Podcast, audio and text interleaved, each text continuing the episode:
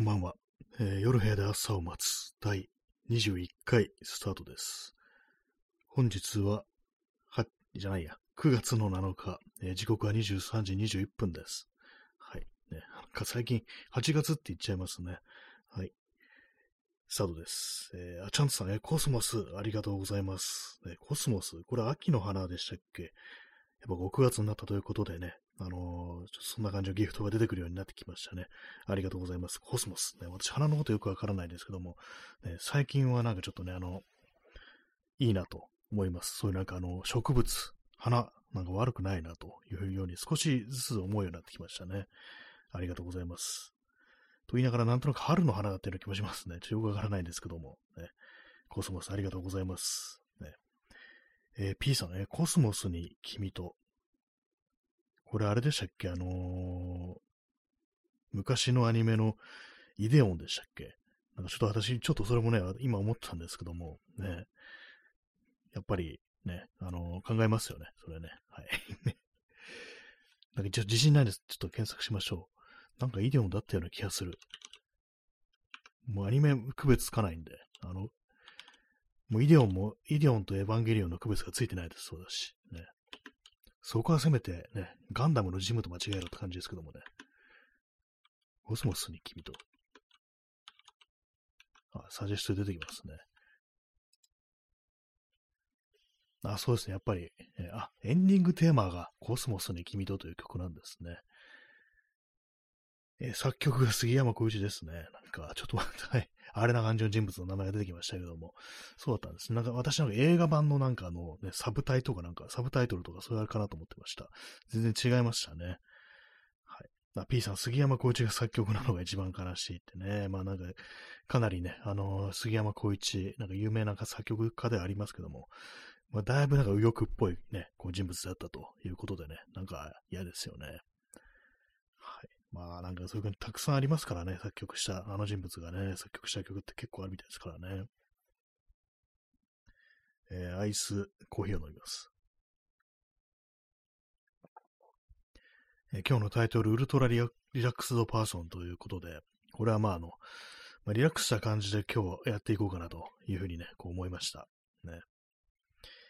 今、あの、数字が、あのね、視聴者数の数字が今一つ減ったんですけども、なんかあの、杉山浩一のことを右翼って言ったのがお気に召さなかったのかみたいなことをちょっと思っちゃったんですけども、ね、わかんないですけども、ね、ちょっと、そういうこともあるかもしれないですね。はい。まあそんな感じ、今日はウルトラリラックスな感じでお送りしたいと思います。まあ要はあの、ダラダラやるっていうね、そういうことですね。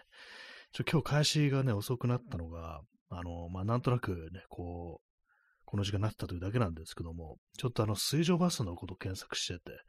あの、東京のね、あの、東京湾とか、隅田川とか、あの、通ってるあの水上バス、ね、こう、バスじゃないんですよ。船なんですよ。ね、水上のバスってことでね、そういうのあるんですけども、ちょっとなんか土曜日、なんか乗ってみようかなみたいなのを思って、ちょっと検索してました。ね。まあ乗り場とか、あのルートとかなんか結構いろいろあるんですけども、まあ、あの、日の出桟橋っていうところがあって、まあこれは芝浦というかあの辺りだと思うんですけども、芝浦の、芝浦っていうね、まあその東京の湾岸のエリアですけども、その芝浦のちょい北ぐらいの、まあ、浜離宮とか、まああの近辺、っていうか、まあその間、まあその微妙なこと言葉に一時説明する必要もないんですけども、そこから乗って浅草に行くか、あるいは浅草から、あの、日の出桟橋まで行くかっていうのは、そういうルートをね、ちょっといろいろ考えたりしてて、で、まあね、あの日の出桟橋から、こう、お台場に行くっていうの、結構まあ、それだとね、まあ安いんですよ、結構。ただね、時間がなんか20分、25分という感じで、ちょっと短いなっていうね、せっかく乗るんだったらもちろん長い時間乗ってたいなみたいなこと思ったんですけども、浅草日の出橋、日の出桟橋間っていうのが、1200円ぐらいって感じで、まあまあなんかこうするなみたいなね、ちょっとこと思ったんですけども、ねえ、まあ、ね、まあ、なんていうんですか、まあ、1200円、ね、こう、払う。いいんですけども、なんとなくね、移動の手段だけにっていうね、なんかそういうこと考えちゃうんですけども、でもちょっと違いますからね、水上バス行っても、海の上、水の上走るわけですから、普段の日常とは違った体験ということで、まあ、単なる移動ではないっていうね、それ自体がまエンターテインメントだっていうふうに考えれば、別に1200円とかね、こう、出す、出してもね、おかしくはないんですけども、なんかどうしても私、移動に金を使いたくないみたいな気持ちがあって、結構ね、私はまあ、どんなところにも、あの、だいたい自転車で行ってしまうというようなところがあるんで、よっぽど遠いとね、まあ、電車とか使うんですけども、なんかそういうのが癖になってて、移動するだけで金が取られるのかみたいな、そういうことをちょっと思いがちなんですよね。まあ、船ね、操縦する、ね、あのね、運航するって結構大変なことですから、お金ね、それ、それは取られるよって感じですけども、なんかね、その辺の感覚、私の感覚がおかしいんですけども、まあ、そんな感じで、こう、水上バスのことをいろいろ調べてたりしたら、気づいたらなんかこう、23時過ぎてたっていう感じで、今日はちょっと開始が遅くなったと、そういう感じでございます。ね、まあそんな感じです。今日は、だらだら、ね、こう、さっきまでだらだら、こういう調べ物してたんで、あの、この放送もだらだらやろうじゃないかという、そういう感じでお送りしたいなと思います。そうなんですよね。水上バス東京。ね、まあ、私が子供の頃乗ったのは、おそらくまあその日の出桟橋かあまり急かから、あの、お台場に行くってやつで、なんとなくうっすらでこう記憶にあるんですけども、ね、まあ、それはちょっと時間が短いっていうことで、ね、20分、ね、くらい、20分かっていう感じですよね。まあ、乗ってたら結構長く感じるかもしれないですけども、やっぱりね、なんかこうね、どうせだったらもっと堪能したいなみたいなこう気持ちがこう、ありますのでね。でも結構いろいろあるんですね。あの、水上バスの船の形、あの、松本零士がごデザインしてる、ね、あの、男を挑んで有名なっていうね、最初にそれ出すかって感じですけども、その、そのタイトル出すかって感じですけども、漫画家のね、あの、銀河鉄道999だとか、そういう漫画を描いてた人です。ちょっと前に亡くなりましたけども、ね、結構いくつかあって、なんか、ホタルナ、エメラルダス、ヒミコっていうね、多分なんか漫画の中に出てくるんでしょう。こういうね、こう名前の船が。そういう感じで、こういくつかあったりして、まあ、パッと見るとなんか一種類なのかなと思ったんですけど、割りながらこう、まあ、3つ4つあるみたいで、あ、の未来的ななんか SF っぽい形してるのが、その、ホタルナ、エメラルダス、ヘミコっていうものらしく、他にもね、なんかあるんですけども、それは松本零士デザインじゃなくて、なんかちょっと、まあちょっと古めかしい感じの、ね、私が子供の頃乗ったことあるような、まあそういうね、こう、ものが多いんですけども、名前見てみるとですね、あのー、ちょっと古めのやつっぽいのは、龍馬、海舟、道館、イリスっていうね、ジュビリー、アーバンランチ、リムジンボートって、まあこのリムジンボートとかアーバンランチ、あの、貸し切りっぽいんですけども、クルーザーみたいなやつで、ちょっと違うんですけども、普通にまあたくさん乗れるのは、こう、龍馬、海舟、道館、イリス、ジュビリーっていうね、感じですね。このやつはなんかそんなあのね、新しくなさそうな気がします。見た目ね。えー、P さん、えー、原発推進漫画でも有名な松本零士。あ、そういう漫画書いてたんですか？松本零士。あ、そうだったんですね。それ知らなかったかもしれないです。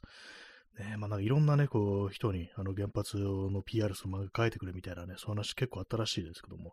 松本零士は書いてたんですね。なんか、三浦淳はね、蹴ったって言ってましたね。こんなね、自分みたいなね、こう、人間にこんな大金積んでね、こう、依頼してくんだ、怪しい、やばいと思って、なんか、断ったって話してましたね。原発島書いてたんですね、松本零士ね。まあ、松本零士、まあ、私、まあ、漫画とかはそんなにたくさんは読んでないですけども、まあ、結構変な人だっていう、まあ、なんかそういう印象はなんかちょっとあって、まあ、完全に印象なんですけどもね。まあ、どうなんですかね、なんかね。なんか書きそうな感じもしますね。コーヒー飲みます。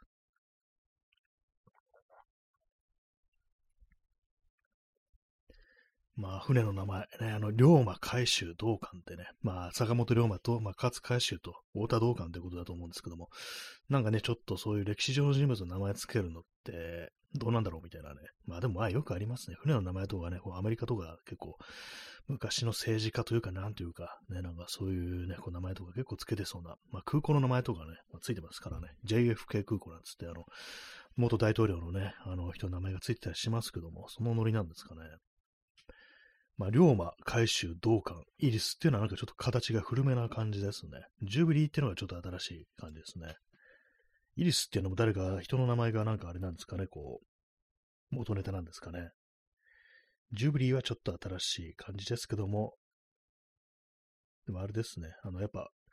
デッキがあってね、後部デッキがあって、そこにこう出られるっていうのがいいですね。一応まあ、どの船も、今見てるとですね、あの、そうですね。一応上にデッキに上がれるみたいですね。こう見てると。まあ、ただ、卑弥呼っていうね、まあ、これ松本零士のやつ、これはちょっと出れないっぽいで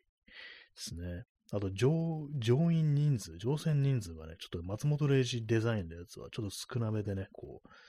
80名から120名なんですけども、あの、龍馬とか海舟は300名って感じでかなり乗れますね。えー、P さん、勝海舟には船が入っているが、他の人名には船が入っていない。あ、そういえばそうです。勝海舟。海舟の舟がね、あの船っていう漢字ですけども、ね、道館も龍馬もね、イリスも、特に船の名前入ってないですね。あんまりその辺のことは考えずに、ね、こう、ただ単にこう、まあ、歴史上の人物から取ろうという感じでつけたのかもしれないですね。まあ、そんな雑に考えてるかどうかわかんないですけども、ね、まあ、その、まあ、あれですね。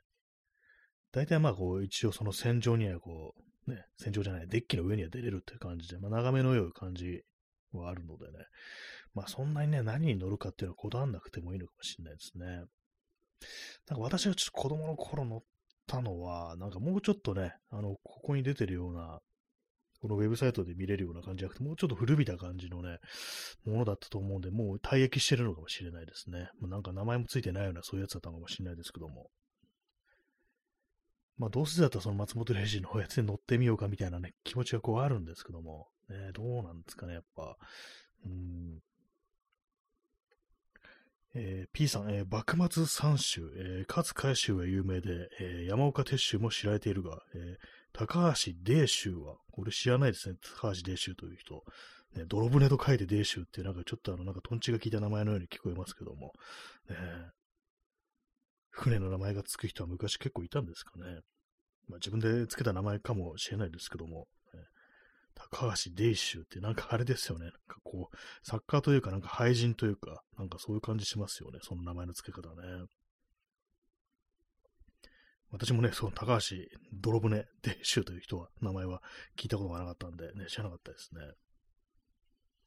まあ歴史あまりよくわからんというのもありますけども、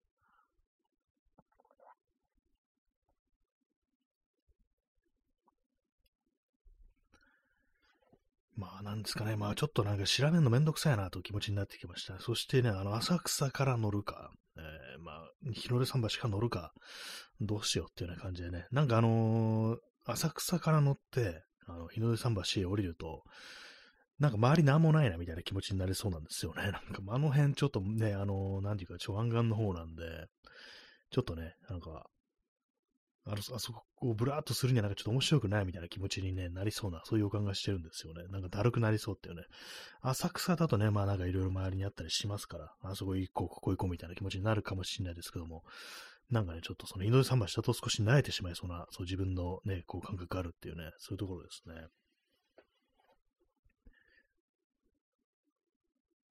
ね、まあ、あさってだぞって感じですけどもね。なんか一応予約フォームみたいなのがあってね。なんかまあできれば予約してくれみたいなのが書いてありますね。まあでもな、どうなんですかね。あの、混むんですかね。混む、もしすごく混むんだったらちょっと嫌だなという気持ちがあります。ね、今コロナもすごい流行ってますしね。すごいね、ぎゅうぎゅうだったら、ね、満員電車みたいにぎゅうぎゅうだったらちょっと嫌だなみたいなこう気持ちにね、今襲われてるんですけども。まあどうなんでしょうか。わからないですね。でもずっとね、どうせだったらずっとあのデッキに出てたいというようなこう気持ちがありますね。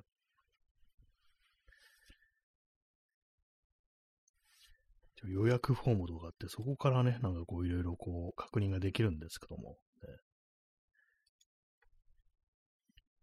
えー、仮にね、こう、日の出桟橋から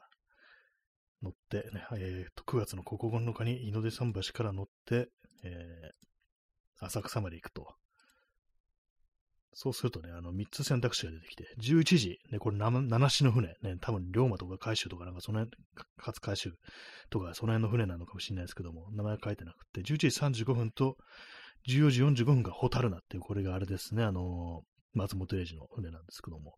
まあ、11時35分にしてみましょうか。そうすると、ね、大人は、あの、1200円っていうことで、で、乗船時間40分ということなんですけども、ね、ね、もうそれでいいじゃんという感じなんですけどもね。ね、まあそう、下船場所、それかなんかちょっと私の中ではちょっと問題だっていうのがあったりして、ルートですよね、こう、普段ね、こう自転車で移動してるもんですから、ね、こういう感じでたまになんかこう公共の交通機関使うと、ね、まあ結構そのね、帰りってものを考えなきゃいけないと、自転車なんてね、こう好きなとこ行って好きなように帰ってこればいいって感じなんですけど、道さえ分ければいいって感じなんですけども、電車だとね、なんかあの、駅がどんくらい近いかだとか、ね、まあそのあたりに何があるかとか、そういうのってちょっといろいろ考える風になってくるんで、なんかね、こう余計なね、こと考えちゃいますね。余計なことというか、なんというかね、どっちにしようかな、みたいな風で迷っちゃうんですけども、もう自転車というものがね、こうね、あまりにも自由すぎるもんでね、ちょっと慣れてないですね、こういう、ね、縛りにね。まあそんな感じ、まああの、決めあぐねてると、そんな感じでございます。で、これがですね、あの、日の出桟橋から、えー、お台場まで行くと、ね、860円っていう感じですね。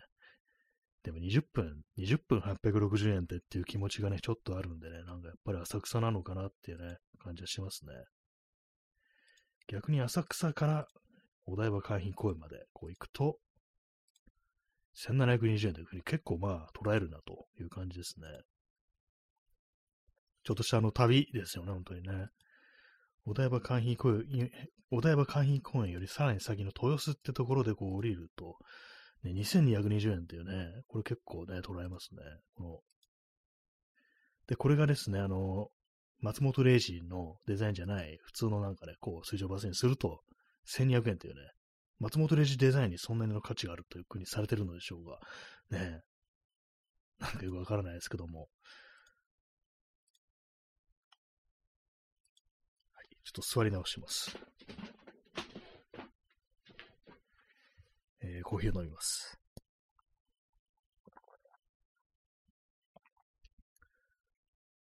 まあね、今日みたいなね、ちょっと気温低い日だったらいいんですけども、あさってね、土曜日、東京の気温はですね、えー、33度と、まあまあ、いつもの夏だなという感じなんでね、なんか外いたら結構めげそうな、40分外いたらなんか結構めげそうな感じに思えてきましたね。まあ、ずっと出てなきゃいけないわけでもないんですけども、どうせやったらね、こう、風を浴びたいじゃないかみたいな気持ちがあるんで、私がもし乗ったとしたらなんか、外にね、こう出てそうだなみたいなことをちょっと思うんですけども、ね、どっちがまあ、ウルトラリラックスできるのかっていうね、こういう感じですね。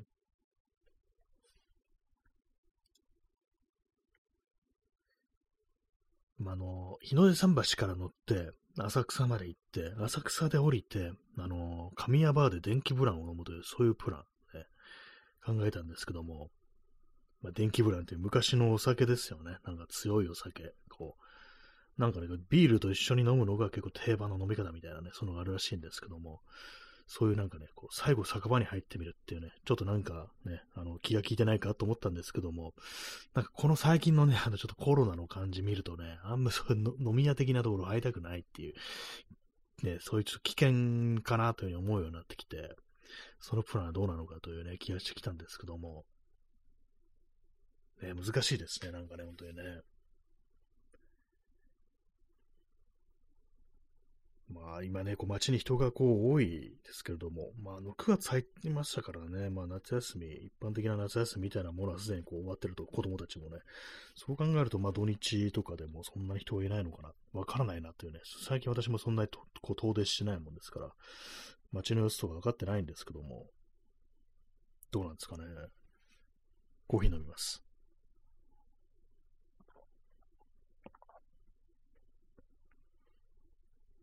なんかあの、リラックスした感じでこう、だらだらやろうかなと今日思って始めたんですけど、やっぱりいつも通りの感じになっちゃいますね。もうちょっとなんかね、平気でこう、黙ったりだとか、ね、こう、したりしてもいいのかなと思ったんですけども、やっぱりなんか隙間はね、埋めたくなるものですね。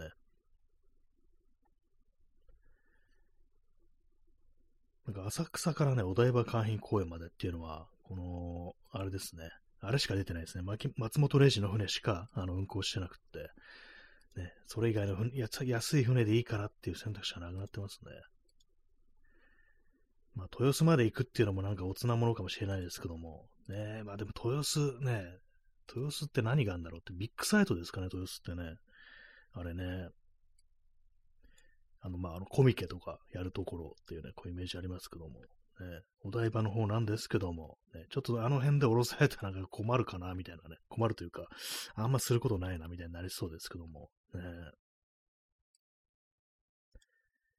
えー、P さん、えー、夏休み終えてすぐ学級閉鎖の小学生もいそう。えー、千葉県なんかでは。あー、なんかそうですね。結構ね、そう、学級閉鎖結構ね、あるみたいですよ。なんか最近。ね。まあ、お子さんのいらっしゃるね、人なんか結構つぶやいたりしてますね。学閉鎖増えてきたっていうふうにね、こう言ってる人いたんで、ああ、そうなんだと。まあ千葉県はね、なんかその、ね、関東、東京よりもちょっと感染者多いみたいなね、なんかそういうのありますからね。まあ、知事の方針なんですかね、感染者どんどん増やしていきましょうっていうね、感じでね、なんか、そういうのやってるのかもしれないですけども、えー、東京もなんかそう、学級閉鎖はなんか割にこう、増えてきたなんていう話を聞きますけども、ね、まあでも本当学校始まったばっかりでまた、学級閉鎖がみたいなね、こう大変ですよね。まあでもそのぐらいまあ本当に今流行ってるってことですからね、今ね。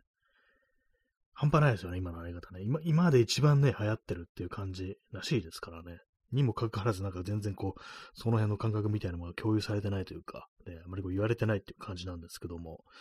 ね、まあ、救急車のサイレントとか、サイレントとかもね、なんかちょっと聞くようになって、前より聞くようになってきましたからね。さっきもね、走ってきました、救急車がね。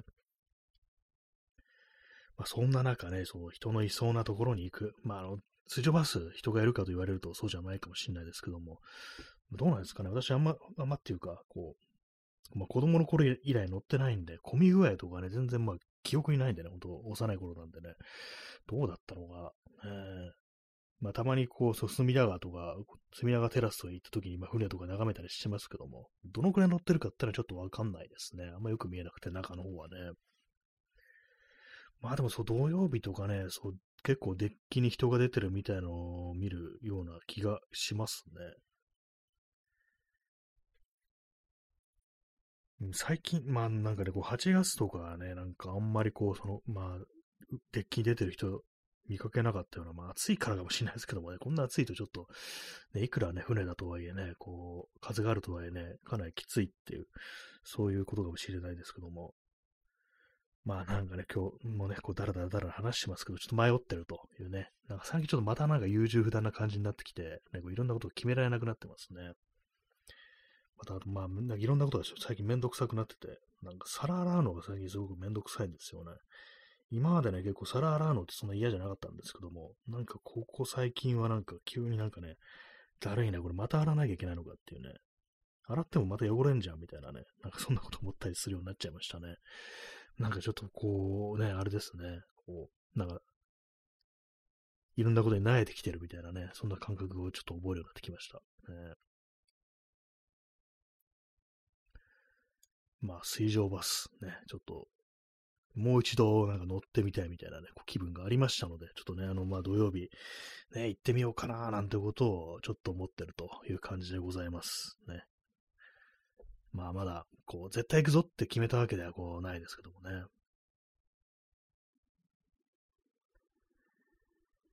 まあ、こう見てみるとあれですね、東京湾というところにも一応ね、船がこう、発着するとこって割にあるんだなっていうね、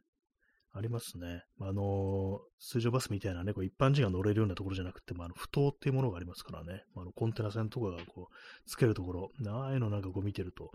まあ、そういうはね、こう、そこかしこにね、ああいうものがあるなということはね、今更ながらね、こう、再確認するようなところですね。ハルミふ頭ってものもあれなんですよね。今はどうかわからないですけども、前はあの、なんていうかこう、東京の島し部、ね、それこそ八丈島だとか、ああいうとこなんか行ってたんというようなことを聞いたような、聞かなかったような気がします。ね、船に乗るっていう経験が本当にね、私あんまないもんですからね、これリアルに。フェリーとかね、フェリーでもなんかそう、子供の頃乗ったことがある気がするんですけども、どこのね、どこの、どこで乗ったか一切まあ覚えてないですね。なんかまあ神奈川県だったような気もするしって感じで、まあ、そんなにね、こう長いこうこと乗ってたという記憶はないんですけども、どっかで乗ったことあるんですけども、思い出せないですね。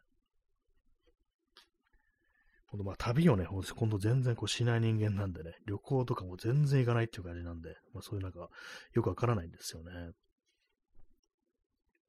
まあよくなんか北海道とかあっちの方旅行する人は東京からフェリーでね、こう行って、ね、こう、バイクとかね、なんか車とかね、こう、そのフェリーにね、こう乗せて、それでまあ、その、北海道着いたら、それで走るなんていうね、ことを、どうもするみたいですね。なかなかこう、盛り上がりそうなね、こう旅のね、こう、旅程ですけどもね。そういう時あれなんですかね、日の出桟橋とかからね、こう出るんですかね。日の出桟橋、私たまにね、こう、通った時に、なんかあの、なんとなくね、ちょっとその、入ってみることあるんですよ。船着き場、船着き場までじゃないですけども、その手前のね、なんかこう、広場みたいになってるところとか僕覗いてみるんですけども、やっぱなんかああいうところ行くと、あれですね、こう、まあこれから旅立つ人っていうね、感じでね、なんかちょっと空気が違うんですね、その後ね。なんかそういうところも少し面白いなと思いますね。え P さん、えー、東京湾フェリー、えー、千葉の勝浦とかの方に出ていたような、あ、あっちのにも行くんですね。普通にまあ、あの東京湾、こう、渡ってという感じで、なかなか良さそうですね。こう、千葉ぐらいだとだとね、ほんとなんか電車とかでね、なんかこうずっと行っちゃう、行けるっていうね、感じはありますけども、こうあえてなんか船をね、使って、こう、千葉まで渡ってみるって、ちょっと面白そうな気がしますね。まあ、勝浦ね、こう、結構遠いっちゃ遠いですからね。と言いながら今、勝浦の位置を私今正確に把握してませんでした。外房の方ですね。そうですね。あ、P さん、えー、マザー牧場の方に、あ、そう、マザー牧場ありましたね、そういえばね。マザー牧場って勝浦なんでしたっけ？なんかあんまり、私、あの、確か行ったことあると思うんですけども、勝浦。ね。勝浦っていうか、あの、その、マザー牧場なんとなく行ったことあるような記憶があるんですけども、ちょっと具体的にどこにあったか覚えてないという感じで。こう見てみると、今地図見てるんですけども、千葉もね、まあまあこう広いです、本当にね。私は千葉にこう親戚がこうおりますのでね、こうたまにこう訪れることとかもね、こうありますけども、前に行ったのがあの2019年で、ちょっとまあ結構経ちますね。まあ、あのコロナとかそういうのもその間ありましたから、あれなんですけども、まあ、2019年にあれ行きましたからね、九十九里浜にあの海水浴に行ってね、で、まああの、全身火傷をするというね、あの太太陽光によって全身火傷をするというね、ひどい目にあったんですけども、ね、まあ本当気をつけなきゃいけないです。太陽には。ね、勝浦までってなると結構、まあ、あの、ぐるっとね、あのね、房総半島を回るってことで結構なね、あれですよね、こう、長旅ですよね。確かにまあ、これはこう、結構、旅としては面白いかもしれないですね。割とね、距離的にはね、こう、近いんですけども、そ地上を通っていけば、こう、あえて海を通ってぐるっと回って、桂行ってみるっていうね、ちょっと面白いかもしれないですね。まあ、千葉、ね、割となんか未開拓かもしれないです。内陸の方とか全然わかんないですからね、私ね。千葉イコール海っていうね、こうイメージだけがあり、ね、房総半島の内陸部の方、ね、全然なんかわかんないっていうね。なんか山とかあるらしいですね、なんか。ね、あとは湖があるんですね。あの、これ名前なんて言うんでしょうか。まあ、養老渓谷のあたりなのかな、これは。ね、高滝湖っていうね、なんか名前がありますね。本当、まあ、それぐらい私の中ではね、千葉イコール海というね、それでもう完結してるって感じなんでね、こう、本当なんか外房のイメージしかね、私千葉に持ってないんで、まあそれかね、あの幕張だとか、ね、あっちの、まあ、東京近い方、ね、ああいうイメージしかないんでね、ちょっとね、なんかあのー、割とね、知らないことが多いかもしれないですね、千葉はね。はい。ね。まあ、あの、今日はウルトラリラックスドえー、パーソンということで、ね今日はリラックスドパーソンなので、今日はあのちょっと短いですけども、あの30分で終わろうかなと思います。あんま話すことがないというのもあります。ね。まあ、それがちょっと短いですけども、ね、今日は30分で終わるつもりでいます。まあ、あと1分ちょいしかないですけどもね。まあ、そんなちょっとあれを水上バスに乗るかどうか、どういうルートに乗るか、なんか迷ってる、決めあぐねてるという、そういう感じでございますね。まあ、こんなの気にせず決めちゃえよって感じなんですけどもね。まあなんかこうね、船、水上バス乗る、乗るんたら、なんかあの動画とか撮ってやろうかななんていうふうにちょっと思ったりしてますね。せっかくだしっていうね。隅田川をね、あのー、川の方からね、こう、水辺、水の上から眺めるっていうね、街を、そういう経験ってほとんどしないですからね。面白いかもしれないですね。やってみたらね。まあ、ただし33度というね、まあ、真夏日ですね。まあそんな感じで、今日はあの、ダラダラっとした感じでこうお送りしてまいりましたけども、ね、まあ、ダラダラはね、こう毎日してるんですけども、ね、毎回ダラダラ放送ですよね。まあ、特にまあ今日はダラダラを意識してみました。ね。はい。リラックスドパーソン。ね。チルな感じという感じでね、本日お送りさせていただきましたけども、ね。はい。それではご清聴ありがとうございました。さようなら。おやすみなさい。